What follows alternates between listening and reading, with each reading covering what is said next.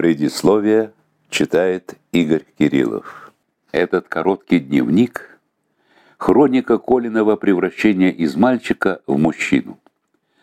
Вот он, 12-летний, ныряет с причала во Владивостоке, купается с мальчишками в море, и вот уже бороздит океан, он юнга огненных рейсов.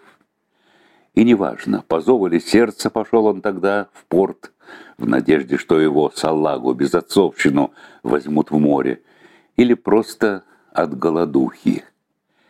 Дневник Коля вел и в плавании, но тогда помполит отобрал записи, по закону военного времени это каралось. Вот что осталось за кадром.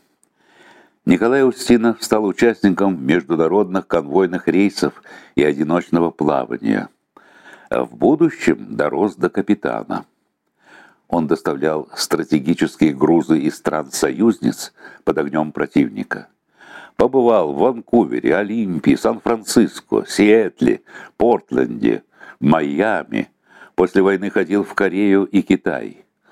Учился в Одесской мореходке, окончил Владивостокское училище, полвека трудился в Сахалинском морском пароходстве.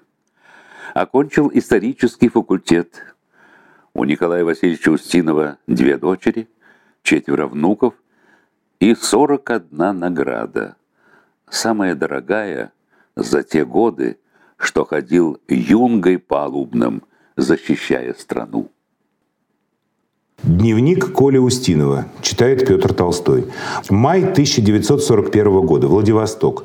Тепло, ярко светит солнце, и я с Леней уже купаемся. На берегу много людей. Иностранцы с немецкого посольства, дети, просят достать морских ежей, звездочки. Нанырялись. Июнь 1941 года. 22 число. На берегу купаются одни мальчишки. Немок с девочками нет. Идем домой. Флаги немцев сняты. Узнали, что фашисты неожиданно напали на нашу страну. Июль, 21 число. Пришла повестка. Отца забрали.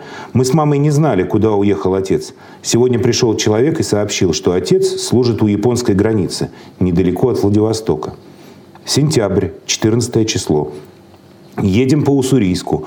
Все в военной форме, загружают танки, орудия, много военных. Ехали очень долго. Попутка довезла до места, где стояли блиндажи. Смогли увидеться с отцом. Сентябрь, 15 число.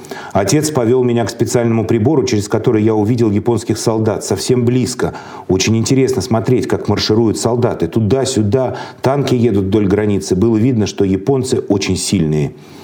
Июль 1942 год. Получили записку от отца.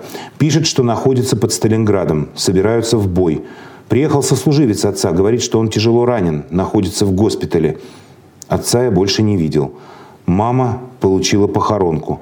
Она очень плакала. Мне ее очень жаль. Июль 1942 год. Слышал, что детей, чьи отцы погибли на фронте, принимают на пароходы работать и учиться морскому делу. Август 1942 год. Отказали. Говорят, что слишком мал. Сентябрь 1942 год. Ходил в порт, загружал пароход. Покормили, но в море не взяли. Голодно. Ходили с мальчишками по дворам около порта. Там под брезентом лежали горы продуктов для фронта. Пару баночек тушенки раздобыл. Был в отделе кадров. Послали в порт на пароход чистить танки. Задыхались от запаха, угара, затхлости. Покормили. Июнь 1943 год. В кадрах дали согласие на работу на судах дальневосточного и арктического пароходств. С бумажкой в руках прибежал на пароход. «Куда таких маленьких посылают? Совсем ребенок», — сказал Боцман. Но взяли и сразу накормили. 1942-1943 годы. Получил мореходную книжку «Могу ходить за границу». 1 мая, 12 июля. Работали, стояли на руле, дежурили, красили, наводили порядок, готовили судно к приемке. Американцы говорили, что советские суда самые чистые. Октябрь-ноябрь. Жестокие шторма. Идем из США, Канады. Переход в Арктику. Выгрузка. Севморпуть. Дальше на Владивосток. Ноябрь, 23 число. Ветер усиливается, пока держимся. Пароход трещит по швам, но нам такая погода на руку. Подводные лодки врага не появляются. Торпед можно не опасаться. Август, 5 число 1945 года. Идем с опаской мимо японского острова Хоккайдо. Надо догнать конвой советских судов и вместе с ними пройти пролив Лаперуза и далее во Владивосток. Август, 7 число 45-го.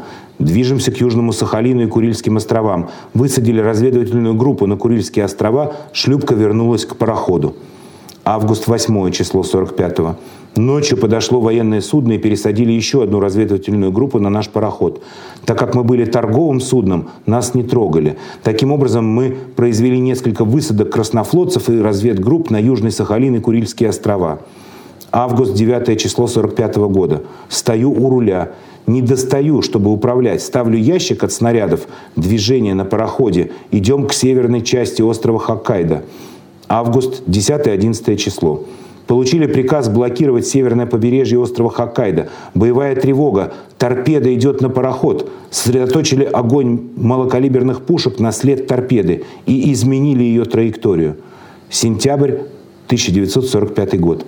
27 дней длился наш рейс у берегов Южного Сахалина, Курильских островов, вблизи острова Хоккайдо, подвергаясь то обстрелам с берега зенитными орудиями противника, то обстрелом японских субмарин, то обстрелом самолетов, сбрасывающих на суда торпеды.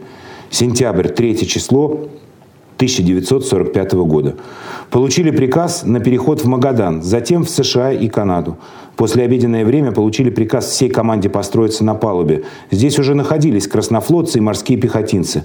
На палубу поднялись капитан Буянов и первый помощник капитана Молодцов. Зачитали приказ Верховного главнокомандующего Иосифа Сталина о том, что 2 сентября 1945 года подписан пакт о безоговорочной капитуляции японской военщины. Нас поздравили, а вечером накрыли праздничный стол. Все ликовали.